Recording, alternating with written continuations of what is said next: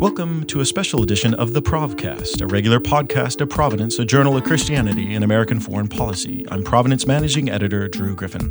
In this special edition, which will be released in two parts, we're going to air our conversation with Joe LoConte. Joe's an associate professor for history at the King's College and a senior editor here at Providence. In this wide ranging and energetic conversation, we're going to talk with Joe about Christian realism, the European Union, Brexit, domestic policy here in the United States, and Joe's own written works and writings and special projects. We hope that you enjoy this conversation with Joe LoConte.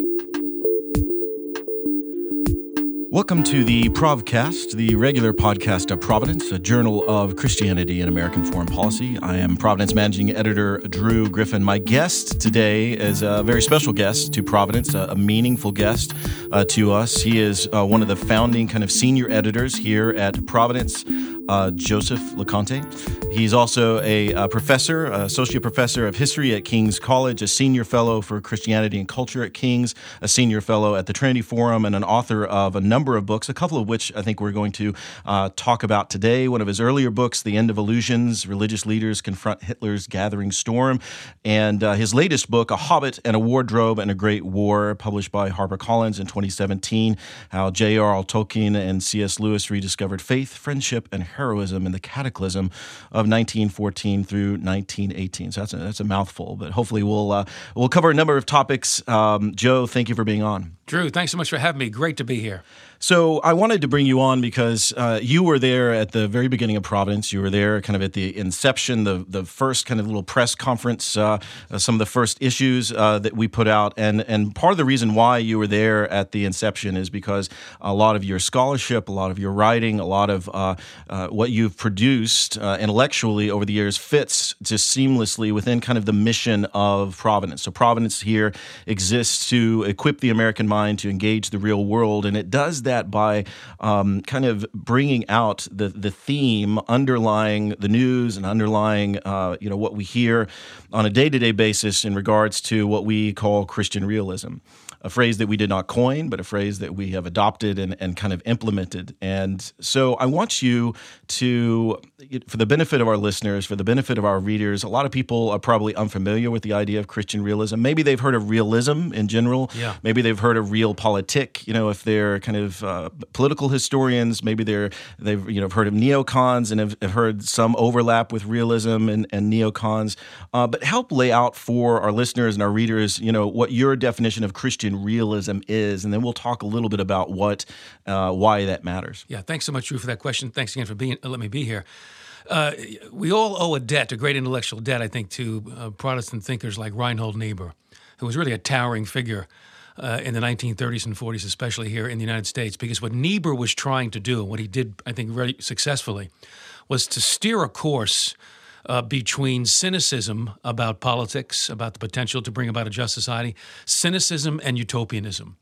And the, the challenge in his day, in the 1930s, right up in the 1940s, in, in the with the onset of the Second World War, the challenge then was to uh, to steer the church and the larger culture away from utopianism, because there was a lot of utopian talk in the air about uh, how do we bring about a just society, uh, how do we think about war, how do we think about threats, international threats, and I'll read you a few lines if I could from sure. from Niebuhr to kind of yeah. set the stage here, and he's he's pushing back against the utopians in the church, in the Protestant uh, church in particular. Uh, as the Nazis are on the march in Europe. And the idea is, well, you know, we can negotiate our way out of this. Diplomacy can can get us out of this. And here's what he says. He says, We have reinterpreted the Christian gospel in terms of the Renaissance faith in man. Now, and he's going after the pacifists and the mm-hmm. isolationists. Modern pacifism is merely a final fruit of this Renaissance spirit, he says. And he says there's nothing in Christ's own teachings to justify the position that they're taking.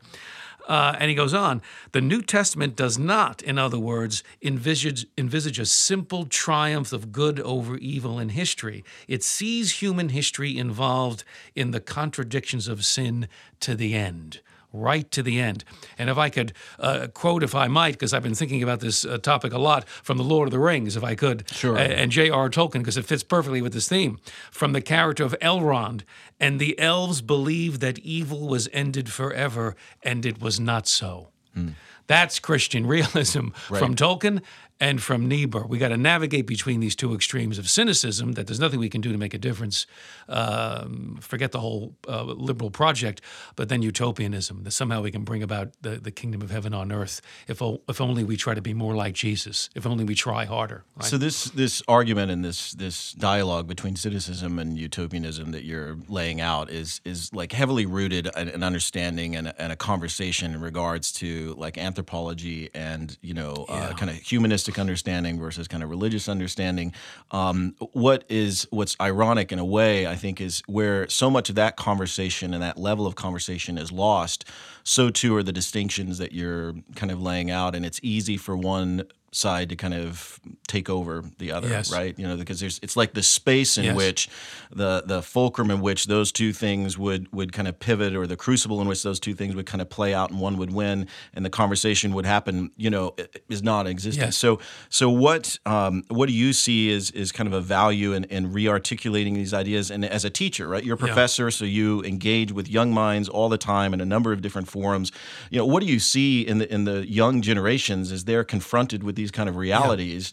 And maybe they've heard some stuff about you know Marxism. Maybe they, Yeah. they have kind of a an idea of this uh, Christian Smith moral therapeutic deism. Just you know maybe there's a God who knows I'm Hmm. quasi religious. I believe in being moral. That's not really rooted in anything other than my kind of understanding of what I think is good or bad to me. Um, you know, with that sort of prevalent um, opinion amongst the young generation, how do you introduce this conversation? Like, how do you even begin to to flesh these out and and and provide definitions so that you can lay out, hey, this is the reality of what we're confronting. Yeah, that's a terrific question. It's a big question. We'll try to unpack it here a little Sure. bit.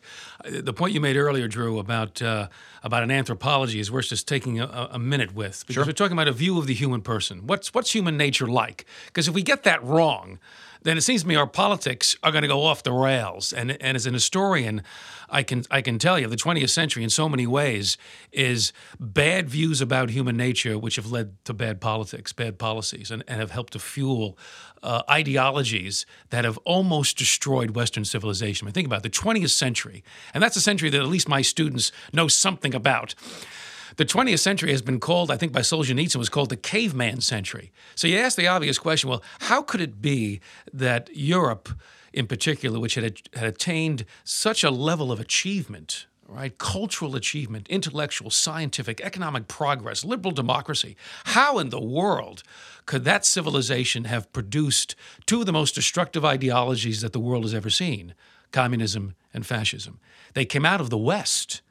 They, they, they didn't come from some alien space invader uh, implanted them here. They came out of our own culture. And I would argue that they came out of deeply flawed views of the human person, human capacities. So, on the one hand, this is where the, the Christian realism really plays in. What the Christian realists are saying, I think it's a, it's a return to a deeply biblical understanding of the human person. We realize that the fall is real the the fall from grace our spiritual condition it's so uh, we are so infected with sin throughout shot through our, our the whole human condition with sin that every endeavor in some ways is is suspect every human endeavor is suspect we can't get away from it so there's that but that on the other hand that should not lead us to cynicism because the Christian realist says, yes, that's all true. Sin is real. The doctrine of the fall is real. That is the tragedy of the human condition. And yet, men and women still retain the image of God. We still bear the imprint of the image of God in us. So there is a capacity, God given, God given capacity to at least respond to God's grace uh, to see and discern the good and evil. We still have a conscience, as corrupted as it can be. We still have the capacity to, to discern the good. If you think about it, when Jesus tells his parables, uh, his favorite teaching tool uh, uh, in his ministry, uh, well, what are the parables? They're stories about the kingdom of heaven, about the good. And Jesus assumes that his listeners, they have still a capacity to figure out what the point of the story is. They still uh, retain some moral sensibility. The parable of the Good Samaritan would make no sense if you couldn't figure out who the Good Samaritan was. Right, right. but his listeners can. Right. They retain. or even the use of the word good. even Yeah, use of the right, word good. yeah. Right. Who is good? Right. Right. So they retain that, uh, but by the grace of God, they retain a capacity to discern the good. So the Christian realist wants to build on that and to say we have that capacity. It has to be cultivated. We can't take it for granted, though, because it can be lost. And an entire society can begin to numb the conscience, which explains a lot about the Soviet Union and, of course, of Nazi Germany. The capacity of, of men and women to, to, to uh, tamp down, to trample over the sense of conscience, the God given conscience. So that recognition of the human nature, its capacity for evil, its capacity for virtue, but always qualified. And this is where Niebuhr and the Christian realist is so helpful. We can strive for justice, we must strive for justice, but, but it's going to be a relative justice, incremental justice, and it easily could be lost. And this is as, a, as a, an instructor, we can talk more about this, right. as a history professor there at King's College. Uh, my great sense of responsibility and uh, to pass on the best of the Western tradition uh, as influenced as it has been by Christianity, we got to pass on that inheritance because it could slip away in one generation. Right. So, what you've said a number of things just in that answer that are going to make people uncomfortable, and probably to uh, to whatever generation they're part of is probably going to govern how to, uncomfortable you made them. Yeah. Uh, but even just using language of sin and and kind of ultimate fallenness, total depravity is is kind of is the the Calvinistic uh, way of of understanding it, a Reformed Christian way of understanding it. This this idea of just innate. Um, uh, pervasive sin that exists in everyone that really there there's no um, uh, even with the application of, of Christ's grace that you know kind of the church teaches on this side of heaven, right on this side of His return, there, like Niebuhr said, we contend with this to the end, right? We contend yes. with this sin and this fallenness to the end. You know, in our culture, there's so much that um, an understanding that views uh, individuals as kind of being you know these blank slates these these you know perfect innocent cultures you see this played yeah. out a lot of times this narrative played out a lot of times yeah. in the idea of kind of a, a, of colonization or imperialism or you know we saw with John Allen Chau the missionary who went to the North Sentinel Islands you know outside of um, India, this this you know tribe. He went to be a missionary to take Christianity there. He was ultimately uh, killed uh, by the tribe because they didn't want outsiders coming in. And there were all of these cries from the you know the West and the media saying, "Who is this guy to infect this tribe, this innocent kind of the tribe with Western ideals oh, yeah. or, or, whatnot, yeah. and uh, you know people kind of see that it's maybe it's the outside of culture that that corrupts, and and so the the Western, um, the leftist kind of secular critique of, of kind of culture is that there uh, people just kind of emerge into it, and it's the the violence of of gun culture or whatever that turns people into into killers or whatever, and and so like as you're dealing with that sort of a, a lack of knowledge and appreciation for the kind of innateness uh, of sin, how do you, as as a professor, kind of communicate the reality of that to your students? I mean, how do you get them to kind of own it? Uh, for those who are kind of oblivious or who, who would push back or get really defensive if if you said, you know, you you are a sinner or there's sin in yeah. you, uh, even some of your best intentions can be corrupted by pride or corrupted by you know greed or avarice. Like, how do you kind of communicate that um, to the students? and then relate it to what they see going on around them in the broader world? That's a great question. It's not an easy task. Although, if you think about it, there's a wonderful line from Abraham Lincoln where he says, I'm paraphrasing, but it's pretty close. He said, um, The Bible says somewhere that mankind is desperately wicked. And then he goes on and says, I think I would have believed that truth without the Bible. Mm. So, Lincoln living through the Civil War and seeing what men can do to other men, um, I think with the students today, especially the ones in New York City, I mean, New York's a tough town. My, right. my college is right there in the belly of the beast. Maybe New York lends itself to the doctrine of sin and the fall more than some other cities. I don't know right. if that's true or not. We all, you know, every city has its problems. I think DC is a close competitor. So. the fact that you live in both, I don't know what that says yeah, about struggling you. between yeah. the two, between the swamp and between the concrete jungle over right. there. Uh, so, in some ways, it's actually I think we do have opportunities to point out to our students, you know, the world is not as we would like it to be. I think they are really aware of that. I think the, the, the greater danger is the cynicism. uh, that they see things, that, especially the, the politics being so awash with corruption and the, the Me Too movement going after these guys, uh, men behaving badly. Uh, there's a lot of news out there, and, and the way that social media just seems to drag everybody down. Everybody has clay feet, right? So I think that the greater danger is not so much are they utopian about uh, what human beings are or what we can accomplish. I think it's more the cynicism is the greater uh, kind of fear or the greater problem potentially, at least from my vantage point, and helping to steer them between the, the utopianism and the cynicism, navigate between the two to say, wait a minute, uh, we can um, have a sense of calling coming from the faith perspective now, Christian calling, and we can bring our gifts our talents and our our abilities into the public square, and that can be a meaningful thing. We we can we can make a difference for the kingdom.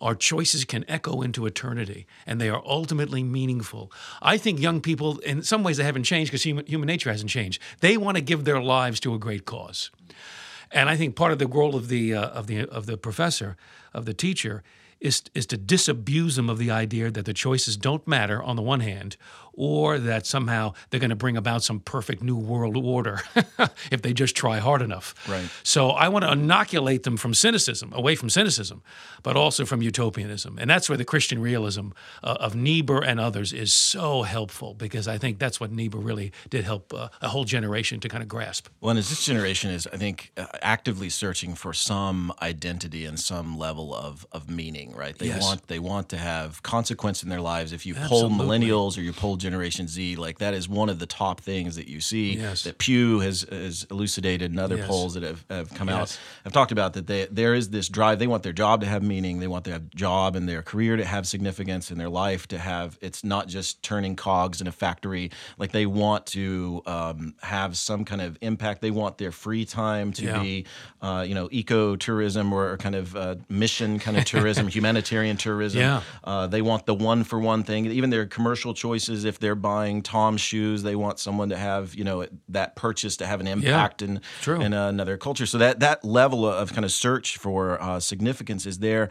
And what, what I find fascinating, kind of what, what you're saying, and, and there is no other source other than kind of the Hebraic tradition, the Christian tradition, and the idea of Yeah. uh, Imago Dei, right, the image of Yes. God, that gives anyone any sense of inherent worth. That's and exactly meaning, right. Right, because if you don't have that, if you don't have that tradition, and, and you see this played out in cultures that don't, and cultures that don't, uh, you know, Can't either lose it or don't it, have yeah. it, right? It turns into a utilitarian. You either have a, a- some kind of value to me as a, you Yes. know, a person or not, and if you don't, you're expendable. Yes. you know, whether the Jews in Nazi Germany or Yes. you know the Jews in, in Russia or uh, the Uyghurs in China or Yeah. whomever you want to pick, right? We just covered the rise of the eugenics movement in my in my history class there at King's College, Right. and they're and they're astonished. The students are astonished to learn that the eugenics movement took off in the United States Right. at the Yeah. turn of the century. Thirty three states passing eugenics sterilization laws. By the time you get into the 1920s and early 1930s, 33 states in America, the United States of America. But back to this point for a minute here, Drew, because it's so it's so worth underscoring uh, the challenge for I think for a lot of young people is they're they, they're becoming turned off to politics and cynical about it and, and because of the way uh, just where we are in America right now. So they but they're still idealistic. They still want their lives to matter. And so instead of going into politics and public policy, a lot of them are going into the NGO world, the non governmental organizations, human rights organizations, charities, because they see that as a cleaner way to bring their religious convictions, their Christian convictions, you know, into public life. A cleaner, easier way. Well, it, it may or may not be clean. There are all kinds of ethical uh, choices you got to make as you get into the nonprofit world. So part of our task, I think, and this is why I think the magazine, why Providence is so important, it's introducing a whole generation of young people to this idea that politics and public policy is a noble profession. Christians can and should be engaged in it. They can bring their Christian convictions to bear into that into that public space, and they have to because if we vacate it, what are we going to get? Well, we're going to get a lot of what we got right now. right and it's uh, what's what's fascinating i think what they'll find a lot of students who are pursuing that purer course you know quote unquote is that um, the problem with the NGO route oftentimes is that it's you know uh, is effectiveness, right? I mean, the, if you look even at the United Nations, and I'm not a major you know a hater of the United Nations Sure, necessarily, uh, and I can, I can appreciate it, but the idea that only power checks power, right? I mean that there you can talk all you want, you can you can be a Neville Chamberlain and just talk to Hitler as, as much as you want, but ultimately Hitler and guys like him, you know, dictators, are going to do what they want to do. They're Yeah. going to satisfy their own Yeah. power. Uh, so whether it's Bashar al-Assad, whether it's Yeah. Saddam Hussein, whether it's Vladimir Putin, Yeah. uh, whether it's uh, Kim Jong Un, like these guys, they're Yes. in power for a reason. They're Yes. head of totalitarian states for a Yes. And they're not going to be stopped or swayed by simply just telling them, "Hey, Yes. you should stop." Yes, like, exactly this right. is this is bad PR Exactly for you. right. You need to stop doing what you're doing. Like they, at Yes. at some point, Yes. it takes the you know 101st Airborne. I mean, Yes. it takes some level of power to check. Yes, uh, check exactly power. right. Parchment has to be backed up with power, and Right. it's, a, it's, a, it's a good time for us to be talking about this because this year, 2019, well, it'll be the 100 year anniversary of the signing of the Treaty of Versailles, and I'm sure Providence will be looking at this issue Sure. uh, as we get into it here in June. They signed that treaty, and of course, the League of Nations is the great creation, political creation that comes out of that. Woodrow Wilson's vision, which you could argue was a pretty utopian vision about how the global community, if we could use that phrase, is now going to organize itself. Wilson de- wants to get away from the idea of power politics. Uh, and instead, he wants a community of power, a league of nations, a, a new covenant. And he uses the language of covenant. There's a kind of covenantal theology Right. that Wilson has. Unfortunately, it, it's kind of debased or disconnected from its its deeply biblical roots in the awareness of sin. So Wilson imagines that these communities, these countries, countries will form, you know, one great global community. They'll work together for the common good. They'll make peace the ultimate goal, and they'll talk aggressor nations out of their aggression. That's the idea of the League of Nations. Well, we know where that took Right, us. right. So you're right. This is an ongoing problem. It goes back to again back to the anthropology. Oh, how are human beings actually going to behave? Not not how do we want them to behave? And the 20th century is a, is a great kind of lesson. It seems to me for all for all of this. So let's switch gears a little bit. I want to talk about kind of applying uh, these these principles of, of Christian realism to actual real life events and news, right? So, you know, we're here to equip the American mind to engage the real world. So let's go out into the real world. Let's look and Yeah. see what this what what this actually looks like. And, and domestically, I want to talk a little bit about um, what President Trump has done recently in terms of the um, uh, d- declaration of emergency, right? Because of the seizing of executive power. And I bring it up because you've written for Providence before, uh, talking about executive orders back in the. Um, uh, during the Obama administration, kind of uh, raising the being the canary in the coal mine a little bit, you know, and saying like, look, this is this is a um, this is a, a danger, this is an overreach of power, and um, what always you have to kind of communicate to people is it, whatever party is in power, you know, their supporters think that this overreach is great, right? Because their their their uh, representative, whether it's Barack Obama or now it's Donald Trump, is enacting what they believe in, you know, whether it's um, uh, you know, gay marriage, or whether it's uh, social policy in the Pentagon, or whether it's a declaration of emergency to, uh, you know, spend eight billion dollars on the border to uh, put up a wall. Like, um, one of the beauties of the uh, American experiment is that the founders had enough of, of an appreciation, right, for these this Hebraic and Christian understanding of, of sinfulness and Yeah. fallenness, Yeah. to create this government that has checks and balances, that has uh, you know power checking power, Yes. and in fact has equal branches. Like and and I'm always amazed at the fact that Congress never seems to uh, fully recognize the power they have. I mean, Yes. they, they have immense Exactly. power uh, available to them if they ever were to use it. Um, so help you know lead through. There are a lot of people who are probably listening who think what Trump is doing is great. That Yeah. this is a national emergency, and I, I, you know, I don't necessarily want to get into the weeds. Is, is it an emergency or not? And, Yeah, you know, yeah, how many people are crossing the border? Right. You know, because there are there are finer points there that uh, kind of how many angels fit on the head of a pin kind of points. But the um, the use of power and kind of the um, the idea of the imperial presidency Yes. and this talk a little bit about this and help kind of guide our leaders through maybe some of the you know obviously there are some attractive elements to this but there are also some Yes. dangers so Yes. maybe walk us through that if you can Yes, thank you. A huge question, and I'm not a political scientist. I'm an historian, but I'll do my best to kind of wade into Sure. it a little bit, kind of big picture. apply history to it yeah that's fine yeah Well, look, you've got uh, at so many levels, it's a failure of leadership, isn't it? Because Congress has the authority in terms of appropriating money. That's this is this whole separation of powers. It's con- Congress controls the purse, right? So Congress has not been persuaded to control the purse in this way, to authorize the funds. So you had the failure of the executive branch, the, the, the Trump administration, to make the case rhetorically to go to use the bully pulpit, to use all the resources at his disposal to make the case to the American people that this is necessary, despite their best efforts. Despite they tried, because it seems like rallies and yeah, there right. were rally, various efforts to do that, but somehow that has been unpersuasive with the Congress. Now remember that uh, Trump did have a, a Republican-controlled Congress for the first uh, you know nearly two years of the administration, so he wasn't able to make the case with the Republican-controlled Congress about the wall within the first. That's a, a kind of a failure of leadership at some level, it seems to me, Right. right? So now, of course, it's much harder because you don't control both chambers. Republicans don't control both chambers. So what are you going to do, given our constitutional arrangements? Well, there are precedents for declaring emergencies, but we've never had an emergency declared in this way. Uh, Congress would not authorize the funds, and now we're declaring an emergency to get the funds. That has never been done before, as far as the uh, presidential historians and, and congressional historians tell us. So, what does that mean? So it seems to me we're on very kind of shaky ground from a constitutional standpoint, historically from a constitutional standpoint. But again, the failure of leadership is not just on the executive side. The failure of leadership does seem to be on the congressional side because it does seem that we have something like a real humanitarian problem. Call it a crisis, call it a problem. Uh, it's certainly heart wrenching to watch what's happening. Hundreds and thousands of people trying to cross the border illegally, and women and children in particular being victimized as a result. If, if our hearts don't go out in that situation, then we don't have a heart. We don't have a pulse anymore. So it seems to me Congress, there's been a real failure of leadership in terms of Congress, on the one hand, saying, well, every nation has a right to defend its borders and to and to have borders. Otherwise, you don't really have a nation if you don't have borders that you can that you can police.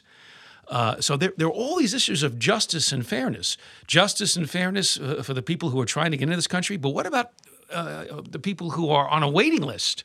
I think about this from my own kind of family background, my Italian uh, relatives who came into this country 1915, 1920s, 1930s. And by the way, they all came in legally. yeah, so did mine. Yeah, so I Uh, get it. and some couldn't get in, and they went to Canada. I'm, I'm thinking of my, my great old uh, Uncle Vito, who, who landed in Vancouver, and we only got to meet him about 10 or 15 years ago, uh, kind of accidentally in Italy. I would have loved to have gotten to know my Uncle Vito if he'd been in, uh, gotten into the country, into America uh, legally. He couldn't. What about all those people who are waiting or playing by the rules? uh, who, who desperately want to come into the United States, just as our, our friends in Latin America desperately want to come to the United States, but they're playing by the rules and they're on a waiting list. Where's the justice in that? Where's the, where's the Christian sense of justice and fairness for them? You don't get just to cut the line because you, you because you just show up at the border. So uh, there are different principles of justice here. It seems to me that that are in tension. And so again, this is this is where the, I think the Congress has failed to exercise leadership and to make make it clear to the American people what the different uh, principles uh, of justice are in play. And that to me is just a, is a great disappointment that our congressional leaders, by and large, have not been able to kind of say, okay, here's what's at stake for the Republic, for our own uh, sense of justice and fairness, for the American tradition and nation of immigrants. They haven't, seems to me, laid it out clearly. There seems to be such a sort of zero sum game with our politics right now. If anybody makes a move toward common ground, it's seen as a concession, as a fatal compromise. The other side wins. So instead of trying to solve this problem, or at least to alleviate it, it seems to be partisan bickering, zero sum game. And I, we need some g- great Christian statesmen, men and women, I think, to speak into the madness right now, and not enough of them are doing it. And it seems like, uh, to your earlier comment about cynicism and utopianism, that those those two strains are still very much in, in play. but Hmm. What's point. ironic, what's ironic to me, Wow. is that um, the uh, the political positions that kind of are arguing those points have switched, right? So you've got uh, the um, uh, the uh, uh, cynics out there are the uh, the the right, you know, the the kind of conservatives that are right now and and kind of im- imbued by the Trump administration that say. Um, you know, the United States, there's no hope kind of in the world. Why should we get involved? We're not the world's policemen. Let's just Yeah. take care of our own thing. Yeah. Um, Yeah. You know, everyone's got problems. Pull up the drawbridge. problems. Yeah. Yeah, right. And build the wall. Um, you know, withdraw from uh, agreements, and um, then you've got the left who's saying, no, you know, there's still um, there's still that kind of utopian ideal that uh, every any time that you withdraw from these things, the entire world order kind of is is uh, collapsing, and it's you know we are pivoting from one point to the other, back and forth, and and a cycle kind of through history, and it's. Um, uh, but we seem to be right now in the Trump administration going uh, a little bit further than we have kind of in the past. And what I want to know is Yeah. like, what do you, uh, as you kind of see from a historian's perspective, and you've you've talked and you've written, especially even in Providence, about the foreign policy of other presidents, uh, Yeah. FDR and others who have kind of engaged the world, and the miscalculations sometimes that they have made in um, some, maybe giving leaders too much credit. It seems like as, as Yeah. Trump wants to do. It's like he nationally is is very cynical, but he's very optimistic and very you know when it comes to world leaders or dictators, you know he seems to really give them the benefit of the doubt. You know, uh, Yeah. Vladimir Putin says he doesn't do something, he didn't do it. Uh, Kim Jong Un is a good guy and a nice leader and a good friend, and, and kind of language that is Hard to figure um, out the hard strategy. to figure out. You know, when you um, when Yeah. you're trying to uh, discern where Yeah. exactly he's going. Um, It's so I mean, tr- try and relate this Yeah. this moment if you can, kind of in the middle of it, uh, with kind of other moments in history. Yeah. where do you see where we're at in terms of American kind Terrific of question. Uh, Trump is hard to, to, to sort out in terms of his foreign policy principles, isn't he? In some ways, he's reminiscent of Franklin Roosevelt with the with the cozying up to the to Right. these uh, to these dictators and all, because Franklin Roosevelt was the was the president, liberal Democratic president, served almost four terms, tried to serve four terms. Uh, there in the 1930s, he's the one who recognizes the Soviet Union in 1933 gives a diplomatic recognition for the first time. And he does that in the midst of what's what's going on in the Soviet Union, mass purges. The uh, really the uh, a man-made famine, Stalin's purges, and a, and the seizing of property from the peasants and the murdering of those who resist. I mean, it is it is one of the most horrendous uh, seasons uh, in in Russian history. And it's at that moment that Franklin Roosevelt offers diplomatic recognition uh, to uh, to Joseph Stalin and the Soviet Union. Why? Because he wants to bring them into a new international order. Get them, even though the United States is not even a member of the League of Nations, he wants to bring them into the community of nations. Right. And uh, so there's a, there's a danger there. How far are you willing to go to kind of play nice with the dictators to bring them into some new order, international order? That's what I worry about to some degree with, with Donald Trump. What is he willing? How far is he willing to go? We'll see. We'll have to wait and see. So, so there, there absolutely is that. The other thing, though, let's have another contrast. It's so striking this this administration that there's so little talk uh, almost no talk in any of the Trump speeches I can think of about America's historic role in promoting its democratic ideals around the world. I, I'm talking even just soft power, diplomacy. It was Ronald Reagan. He gave that amazing speech at Westminster in the 1980s. Uh, which created the National Endowment for Democracy, uh, where he, that famous line about uh, Soviet communism, Leninism is on the ash. We're going to put it on the ash heap of history. It's in that same speech that Reagan talks about a, uh, a, a democracy agenda, and America being one of, one of the great leaders in the West in, in its obligation and its capacity to promote democratic ideals to elevate the, the the struggle for freedom, and that gave such hope to those people behind the Iron Curtain. And if you've ever met any of those folks who've come who've come out of uh, the Soviet Union and the Eastern Bloc, they'll tell you Reagan's speeches were such a source of strength and hope to them. Nothing like that comes out of Donald Trump's mouth. Yeah, it doesn't seem to occur to him and his speechwriters that this ought to be part of, of America's ongoing mission to hold up this idea of democratic ideals, government by consent of the governed, religious freedom, free speech. All the things that have made America such a force for good in the world, Donald Trump seems so reluctant to even mention that, even in a whisper.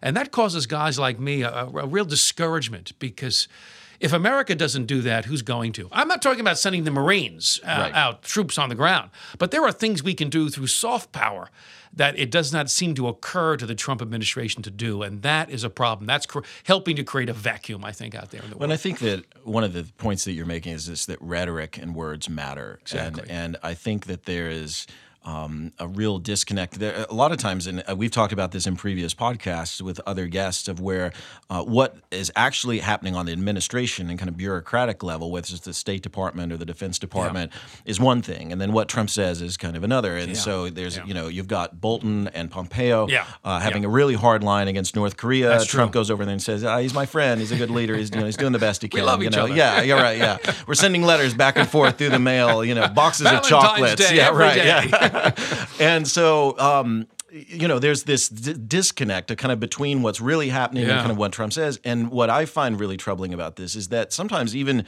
like uh, it's not virtue signaling to me to sometimes uh, uh, give a voice to a virtuous thought and virtuous ideas. And, uh, you know, there's a lot of cynicism now who would say that, well, if Obama says it or, or Hillary Clinton said it, I mean, they're just virtue signaling. They don't really believe it. But words yeah. matter. And, yeah. and that, yeah. that kind of consistency and that long string, string that you're uh, talking yes. about of kind of the, the presidential rhetoric yes. that is, is going out into the airwaves of the world that's uh, kind of uh, describing America's role and and locating that role in a larger yes. kind of struggle and meta narrative to freedom. Exactly. Trump comes in as highly critical of the United yes. States. He's more critical of the United States than a lot of our like you know uh, enemies.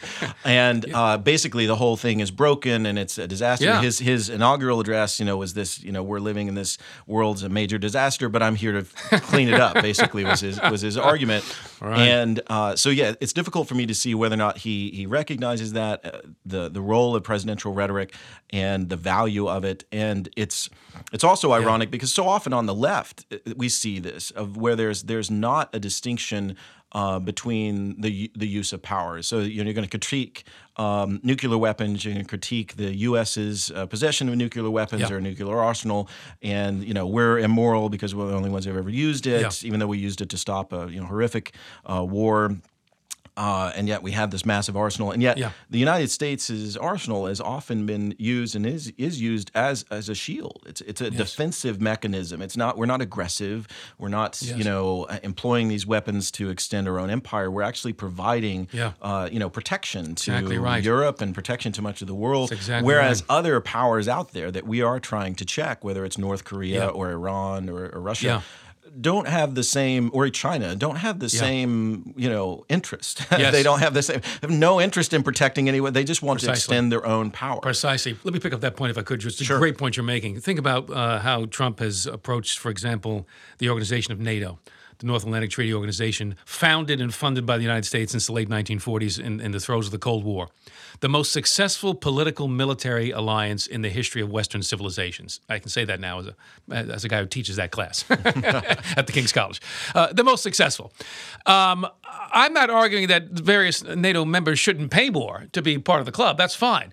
But, but Trump has described it only in transactional terms never that I can think of in, his, in any of his speeches has he really acknowledged the historically important role that NATO has played in really helping to defend uh, Western Europe and Western values from its enemies. Maybe there was a nod somewhere in one of those speeches, but it totally gets lost in the whole transactional discussion. Well, we're getting them to pay more, we're getting them to pay, and maybe we should just do away with the whole thing uh, at the end of the day anyway. That seems to be the kind of the mood of the Trump administration not acknowledging wait a minute, this organization has played a crucial role in maintaining world order.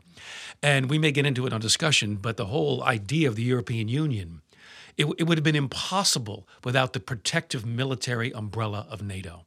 That's how the European countries could come together in the West, Western European countries could come together and form a political and economic union. Why? Because they didn't have to invest in their militaries the way uh, that historically they have had to do. Why? Because the United States was bankrolling it and protecting all of Western Europe from the Soviet Union uh, and and the shadow of Soviet military aggression. And so. those aren't wasted dollars. And this is kind of the argument that's made with South Korea as well, with maintaining an, Yeah. a large, massive Yeah. force there. Is that Trump has used the transactional language to say that you know, well, we're not getting anything for this. You know, there's not an automatic return. You know, we spent hundreds of millions of dollars, but nothing's coming out of it. Right. And yet, it's like, well, something is coming out of it. It's it's a lot Yeah. cheaper to put forty thousand troops on a border than send four hundred thousand troops there to fight a a war. Exactly right. right, And, and right. not only is it cheaper economically, it's cheaper in terms of human life. The human cost. and right. so it's it's not a uh, you know one to one kind of you know, correlation Exactly. here. It's it's um, Exactly. and it, it seems to that's that level of kind of nuance seems to be yeah. lost. And maybe this is where Christian realism again plays in. Right. What Trump and many of his uh, uh, supporters seem to uh, forget is that peace and stability, which we have achieved in a way that would have been unimaginable to previous generations in Southeast Asia, in Europe, the peace and stability we've we have achieved uh, is it can be lost. It's an amazing achievement, and in large measure, we brought it about because of the exercise of American diplomatic and military power. And it's so easy to take that for granted. It's so easy to take for granted the stability, the sanity, the humanity that we enjoy day to day. But it can slip away in a generation. And anyone who studied the history of the West, particularly the history of the 20th century, ought to know that. And I sometimes wonder if, if the president, Donald Trump, and his allies uh, understand that. I would put the same question to Barack Obama in the previous administration. I think it was a similar kind of amnesia, historical amnesia, but from the left just from the left of how easy it is to lose stability and democracy and the work that's required to maintain To it. take it for granted, yeah.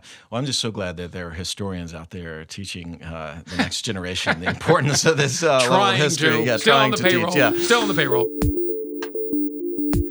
You've been listening to the first part of our two part series with Joe Loconte, talking about Christian realism and its implications in foreign and domestic policy here in the United States. In the next episode, we'll discuss Brexit and we'll discuss Joe's own projects and his latest book, A Hobbit, a Wardrobe, and a Great War. Join us on the next Provcast for our continued conversation with Joe Loconte. Thank you for listening to the Provcast, a regular podcast of Providence, a journal of Christianity and American foreign policy. You can find us online at providencemag.com, follow us on Twitter at ProvMagazine, and download this podcast on iTunes and SoundCloud or wherever you get your podcasts. Thank you for listening.